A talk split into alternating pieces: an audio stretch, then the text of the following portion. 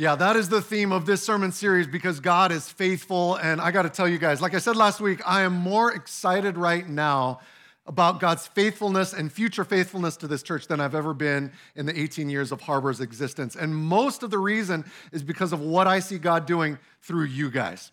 Let me give you just one example of that Christmas conspiracy. During the month of December, we challenge you guys to give and receive a little less during Christmas so that we could be more generous to the people around us. And let me tell you, you guys were pretty stinking generous. You gave $23,553. Let's praise God for you and God working through you. Yeah, that's epic. And that money is already going to work. Uh, there's a six year old girl from Maui who lost both of her parents immediately following the fire. Now she's staying with a Christian family here on Oahu, and you are helping them take care of her. Uh, there's folks right here in Kaka'ako, a family here who lost two people in their family and they were struggling to make rent. They were about to get evicted. You helped them stay in their house. There's folks who are trying to break out of substance addictions. You are helping them enter treatment programs. There's seniors at McKinley High, just a block away, who want to go to college and can't afford college. And so next year, you're going to help them be able to go to college and become the first people in their families to go to college. So there's amazing things that God is doing through you. Yeah. Every one of those people is hearing that our generosity towards them is only because of God's generosity towards us, particularly when He sent His one and only Son to die for us on the cross. So let's pray for these tangible physical gifts to end up being a monstrously big spiritual gift that we can give to this community. Let's pray together. Father, thank you so much for the generosity that you have inspired in your people. Lord, thank you for the ways that that generosity is already going to work. And Lord, we pray that you would bring to completion the work that you've started in the lives of the people who will be impacted by these gifts. Lord, we want to bless, we want to serve, we want to make their lives easier and, and more livable, but most especially, Lord, we want their lives to be more significant and meaningful because of a new relationship that they are able to develop with Jesus Christ. And so we pray that they would see not just the generosity of a group of people, but the generosity of the one true living God and the Son that He sent. Lord, may Jesus be glorified. Here in Kaka'ako, across Oahu, across Hawaii and around this world. May Jesus be glorified. And it's in his name we pray. Amen. So it's true. I'm more excited, I'm more hopeful, I'm more expectant right now than I've ever been in, in all the 18 years since we planted Harbor. And I think it's probably a little bit of the anticipation that the Israelites felt as they're about to enter the promised land. I feel a little giddy right now, and I feel like that's a little bit what they were feeling. And that's what we're to see today in the book of Joshua. So, if you got your Bible, open to Joshua chapter 3. Joshua 3. And as you're turning there, let me ask you what is something that you are anticipating in your life? What's something coming up that you just can't wait for? I don't know what it is. Maybe it's finishing school. Maybe it's starting a new career. Maybe it's buying a house. Maybe it's having kids. Maybe it's having grandkids. Maybe it's some epic trip that you've got planned. There's something in your life that's coming up in the next few years that you just can't wait for. Well, what if you had to wait for it for 40 years? 40 years. Imagine the buzz that you would feel when that day finally came and you saw it happen. That's what we're about to see Israel experience. Except technically, they've been waiting 440 years. Because it was way long before this when God first came to Abraham and told him he was going to multiply his family so there'd be more spiritual sons and daughters than the stars in the sky and the number of grains of sand on the beach. He promised Abraham he was going to give them land in Canaan as their inheritance. Then he sent them to Egypt for 400 years, let them chill out there. But then he delivered them out of Egypt. He delivered them from slavery, brought them across the wilderness, took them all the way to the promised land, showed it to them said, Look at this, it's amazing. You're going to thrive here. This is all for you. And they took one look at it and they were like, Yeah, look, looks like it's going to be a lot of work to go into that place. So God's like, Okay, hey, if you don't want it right now, I'll let you chill in the wilderness a little bit longer. I'll come back to you in a few years. Now it's 40 years later. The whole generation of people who passed on the promised land before, they're all gone. All the boomers and Gen Xers like me, they're all gone, okay? Along with their Facebook rants and their email forwards, they're all gone. Now it's just the new generation of millennials and, and, and TikToking Gen Zers, okay? They've been Snapchatting about the promised land for 40 years, and now God's brought them right to the front porch of the promised land. These kids, they've been dreaming about milk and honey. They've been hearing about this milk and honey. They've been dreaming about it for 40 years. Kind of like I've been dreaming about In N Out Burger coming to Hawaii for 40 years. My dream is never going to happen, but theirs is. Look at what happens in Joshua 3, starting in verse 1. It says Joshua started early the next morning. He left the acacia grove with all the Israelites. They went as far as the Jordan and they stayed there before crossing. Okay, so this is the moment they've been waiting for. They can see the promised land right in front of them, it's right across the river. Problem is, there's no way to get across the river. So, verse 2 after three days, just hanging out on the banks there. After three days, the officers went through the camp and commanded the people When you see the ark of the covenant of the Lord your God carried by the Levitical priests, you are to break camp and follow it. Because the Ark of the Covenant, that's where God made himself visible.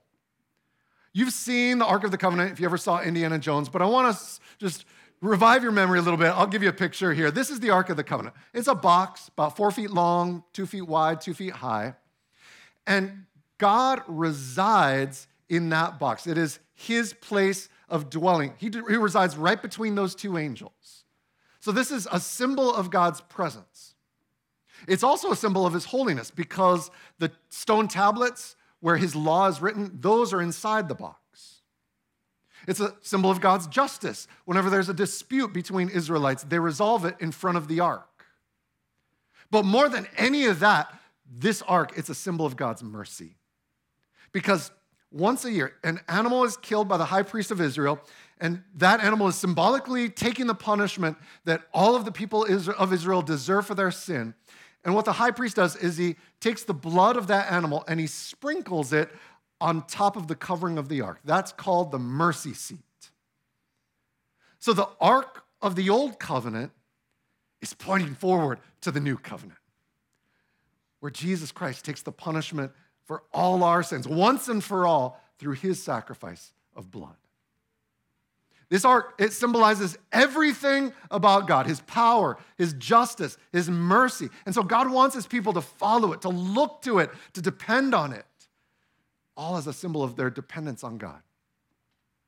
So look at what it says in verse 4. He says, Keep a distance of about a thousand yards between yourselves and the ark. Don't go near it so that you can see the way to go if you haven't traveled this way before. Why would he want the ark to be a thousand yards ahead of everyone? It's so that it can be seen by everyone. God wants every single one of his people to see where he's going. Because he's going new places, he's doing new things. You cannot expect God to just keep doing the same thing over and over again. You're going to get left behind if you don't step back, get some perspective, and look to see where God's going. Kind of like Wayne Gretzky used to say, the greatest hockey player who ever lived. He used to say, You can't skate to where the puck is, you got to skate to where the puck is going to be. That's what God's saying here. Except in this case, it's where the ark is going to be, because it says in verse 5 Joshua told the people, Consecrate yourselves, because the Lord will do wonders among you tomorrow. You're to see things you've never seen before. And so you got to be prepared for that. He says you got to consecrate yourself. Prepare yourself, prepare your body, your mind, your soul for this experience. Kind of like going to dinner at 100 Sails. You ever been to dinner there? That legendary, epic buffet at 100 Sails. Man, if you're going to dinner there, you got to prepare for that experience, okay? You got to prepare a meal plan for that day. You can't eat too much before dinner. You got to have plenty of space in your tummy to fill up that night. You got to prepare a wardrobe plan for that day. You got to have stretchy waistband going on because it's going to stretch out a few inches with all of that crab and sashimi and prime rib you're going to be eating. Okay, you got to prepare yourself for that experience. Now multiply that experience by about a million, and that's what the Israelites are about to experience. So, verse 6 Joshua said to the priests, carry the Ark of the Covenant and go on ahead of the people. And so they carried the Ark of the Covenant and went ahead of them. The Lord spoke to Joshua Today I will begin to exalt you in the sight of all Israel, so they will know that I will be with you just as I was with Moses. I proved I was with Moses when I parted the Red Sea, but all these millennials and TikTok and Gen Zers, they didn't see it. And so I'm going to prove that I'm with you in kind of the same way. Verse 8 Command the priests carrying the Ark of the Covenant, when you reach the edge of the water, stand in the Jordan. Stand in the Jordan. Later on, we're going to find out this is the rainy season, which means that the Jordan River is completely flooded right now. It's not a nice, calm, easygoing river. It is an angry, raging river right now. So you got to ask yourself God's had 400 and some years to get his people across this river into the promised land. He could have done it any time. Why is he choosing right now to do it? Right now. Right here. I mean, he could have taken them over in the dry season. He could have taken them up upstream where the, the, the river would be a lot more calm, but he brought them to the place where the river is boiling. So imagine you're one of the Israelites right now, standing there looking down at this raging river. Just wondering yourself, how am I going to get across this river with my pregnant wife, with my three little kids? Not to mention my sheep, my oxen, my iPhone. It's just an iPhone 11, okay? It's not very waterproof. I don't know how I'm going to get all this stuff across. Are we going to build rafts?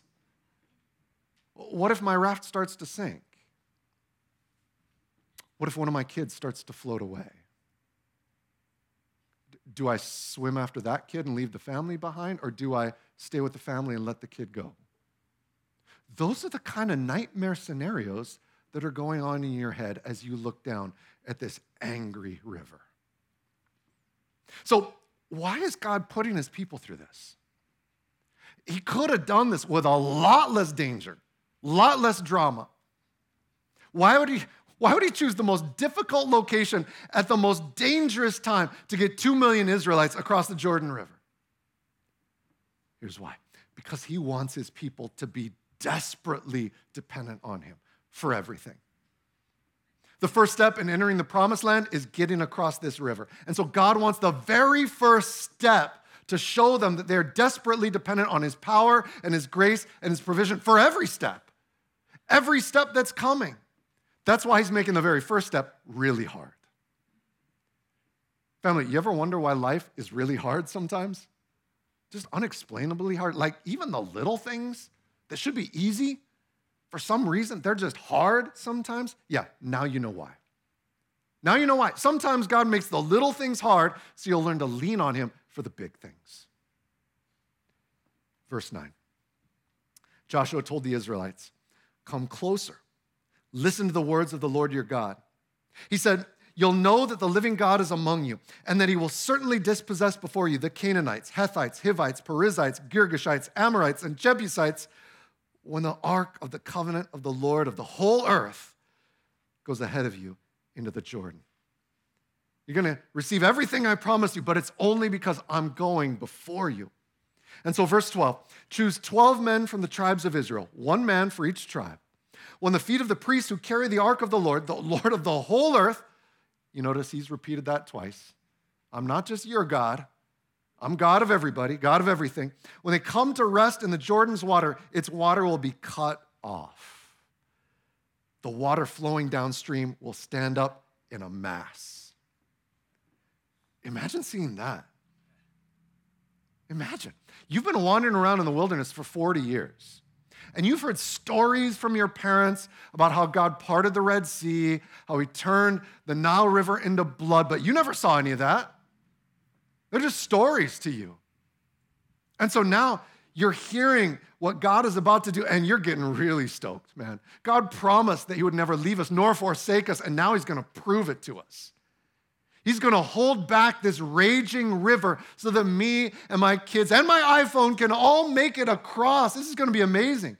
He's gonna show that He is the living God, not like the dead stone gods that everybody else worships. Here's the thing you're never going to see the living God work wonders as long as you keep worshiping dead gods like comfort, security, pleasure. Those gods might deliver for you for a little while, few days, few weeks, maybe a few years, maybe. But eventually, they won't satisfy you anymore. You'll realize they're dead, and so you might just move on to the next God. Just move from God to God to God. We're always looking for the easiest way, the safest way, the most comfortable way, the most pleasurable way. But when we go that way, when we worship dead gods, we're going to miss out. We're never going to see the one true living God work wonders. And we want to see God work wonders, right? Let me ask that again. We want to see God work wonders, right? Okay, yeah. Thank you. We do. We really do. And Joshua's given us a little bit of a strategy here for how to see God work wonders. You want to see the one true living God work wonders in your life? Here's how. First, trust his tactics. Trust his tactics. Another way to say that would be trust the process, okay? If you ever played sports, you ever had a personal trainer, they probably said something like that. Trust the process. I know you don't want to do 100 burpees and 100 pop squats right now, but you got to trust the process. You got to trust that I know what I'm doing. You got to trust that I know where I'm taking you. That's what God's saying right here. He has chosen the most difficult location at the most dangerous time to get 2 million people across the Jordan River. My process would probably not be the same as that process, but God loves to deliberately make life difficult so that we'll learn to trust Him. He loves to do that. I mean, think about it. When you're running late for a meeting, have you ever noticed how God loves to make every stoplight red? You ever notice that? Is that just me? He loves to do that. When you got to wake up early the next morning and you got to be on it, you got to be on your game. There's something important you got to do. Have you ever noticed how God loves to choose that night to keep you up all night with like emergency road construction right outside your window or a cat in heat who sounds like it's dying right outside your window? God loves to do stuff like that. And why is that? because he wants us to know that only he can deliver us. Only he can provide for us. And he'll do it his own way on his own timeline. So if you want to see God work wonders, trust his tactics. But then, number two, prepare yourself. Prepare yourself. Like he said in verse five, you got to consecrate yourselves. The last time God told his people to consecrate themselves was when Moses was going up Mount Sinai. He was going to bring down the law, the Ten Commandments, the first real insight that people had into the heart of God, the character of God, the will of God for them. It was an epic, amazing thing that he was about to do. So he wanted them to be prepared. When something big is coming, we got to prepare ourselves. Kind of like going to Hanauma Bay. You used to be able to just walk in to Hanauma Bay, right? Not anymore. I've got a 90 year old next door neighbor who told me that when he was a kid, he would just walk into Hanauma Bay, spear a turtle, and then bring it home for his mom to cook for dinner. That was like twice a week. That was their, their weekly thing. Definitely can't do that anymore. When you go to Hanauma Bay, I, know, I haven't been forever, but I've heard that you got to watch a whole video that's like four hours long, and you got to prepare yourself for everything that you are about to experience in there. Nobody likes that, right? We don't want to prepare for things. We just want to do things. That's how we are, especially when it comes to God. We just want to show up for church, get our spiritual fix, and then move on. How much do you prepare yourself for the wonders that God might work on Sunday morning? I'll bet you I'll bet you that you prepare more for work on Monday morning than you prepare for God to show up on Sunday morning. If you want to see God do amazing things on Sunday, you got to start preparing Saturday night. You got to watch what you are putting in front of your eyes. Be careful what you watch on Netflix on Saturday night. Prepare your soul. Be careful what you eat and especially what you drink on Saturday night to prepare your body Go to bed early so you can prepare your mind so it's rested and ready to see God move. If you want to see God work wonders, you got to prepare yourself. And then you got to expect awesome. Expect awesome because God is a God who works wonders. I know sometimes it's hard to expect awesome because when we see God work one way for a while, we just expect Him to work the same way forever. Man, after 40 years eating manna in the wilderness, you probably wouldn't be expecting milk and honey tomorrow. But Joshua said, You got to prepare yourself because God is going to work wonders tomorrow. And then the tomorrow after that, and the tomorrow after that, and the tomorrow after that. Family, delivering them across the Jordan River, that's just the first wonder. We're going to see in this book, we're going to see him deliver the whole land of Canaan to them with an ark leading the way, carried by 12 unarmed priests. How does that make any sense in a battle plan? It's not SEAL Team 6 leading the way, it's not the Army Rangers leading the way. It's 12 flabby guys who look like me leading the way into this battle, okay? Why is God doing that? To show the Israelites it is not your power that's going to accomplish this, it's my power. It's always God's power. But that doesn't mean you can just kick back. Because God said to the priests in verse 8, when you reach the edge of the water, you got to step down into that water. Step down into that raging river. It's just one step, but it is one hairy, audacious step they got to take. So if you want to see God work wonders, number four, you got to lean forward. You got to be like those priests. They had to step down into this boiling, murky water. They didn't know what they were stepping into. They could have stepped into a hole, lost their footing, fell down, gotten swept out to wherever that river was going. They didn't know, but they had faith that God was going to stop that water.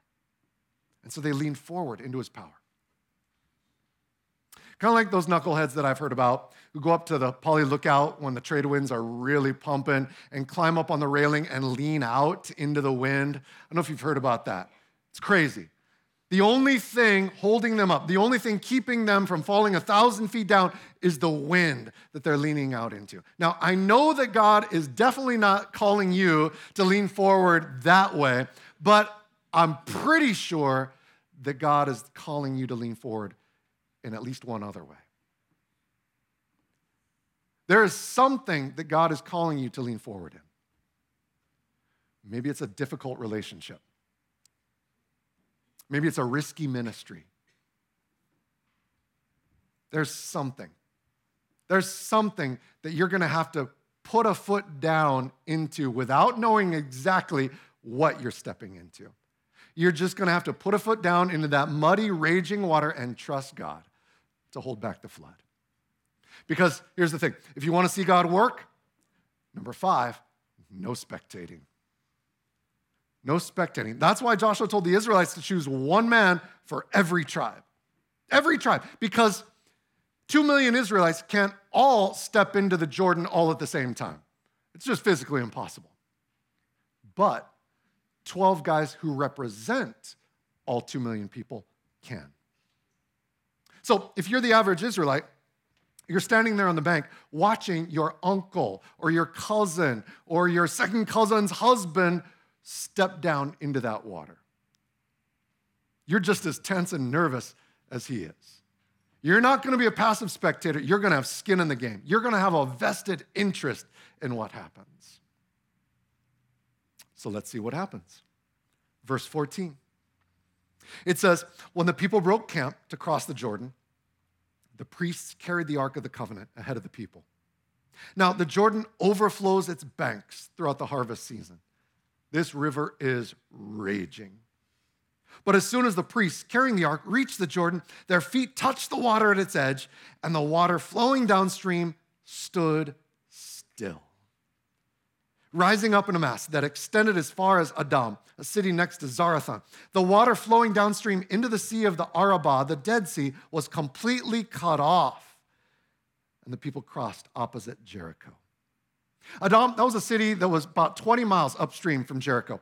And so what it's saying is God provided 20 miles of dry land for the Israelites to walk across. 20 miles. Even so, it's probably got to take at least a couple hours to get 2 million people across. And so, verse 17 the priests carrying the ark of the Lord's covenant stood firmly on dry ground in the middle of the Jordan, probably for hours, while all Israel crossed on dry ground until the entire nation had finished crossing the Jordan. All 2 million of them who got to see God deliver them, who got to see God work wonders. Because guess what? That's what our God does. Not just when the Jordan River is in front of us, not just when the Red Sea is in front of us. God is always working wonders. That's what it says in Psalm 77. Look at what it says You are the God who works wonders all the time. You revealed your strength among the peoples. With power, you redeemed your people. The water saw you, God. The water saw you and it trembled. Yeah, the raging rivers, they tremble when they see God. They run away when they see God coming because there's nothing that can stand in the way of his plan. Nothing. Now, we got to be clear about something here. I don't want to give you the wrong impression. When God puts a river in front of you, you can't just put a foot in and expect him to stop the water every time. You can't expect that. Sometimes God puts a river in your way because he doesn't want you to go that way, okay? That's just the reality. In Acts 16, Paul wanted to go to Asia, but it says the Spirit prevented him. And then he tried to go to Bithynia, but the Spirit prevented him again. So when you've got a river blocking you, you can't just jump in the water and expect God to stop it. Because, I mean, what if he doesn't? He might not. And then what are you going to do? You can be like, well, maybe, maybe I didn't con- consecrate myself the right way. Maybe I didn't obey God the right way. No, maybe God just didn't want you to go that way. Or maybe He just wants you to chill out on the banks of the river for a while. Just cruise with Him. You can't expect God to remove every barrier and problem and pitfall in your life but you can expect God to work wonders in your life. He is the God who works wonders. So when you come to the impossible river, don't immediately start drawing up plans to build a bridge across the river. Don't first thing start looking for wood to build a raft to get across the river. Before anything else, look to your deliverer. Look to your deliverer. The living God is going before you, and He is going to deliver you one way or another. Let's pray together. Oh, Lord. I don't know what kind of rivers each one of us in this room and watching online are facing right now. Could be rivers of relational conflict in our families. Could be rivers of physical disease, physical suffering that just won't go away. Could be a river of anxiety and stress at work, could be a river of depression that we just can't fight our way out of.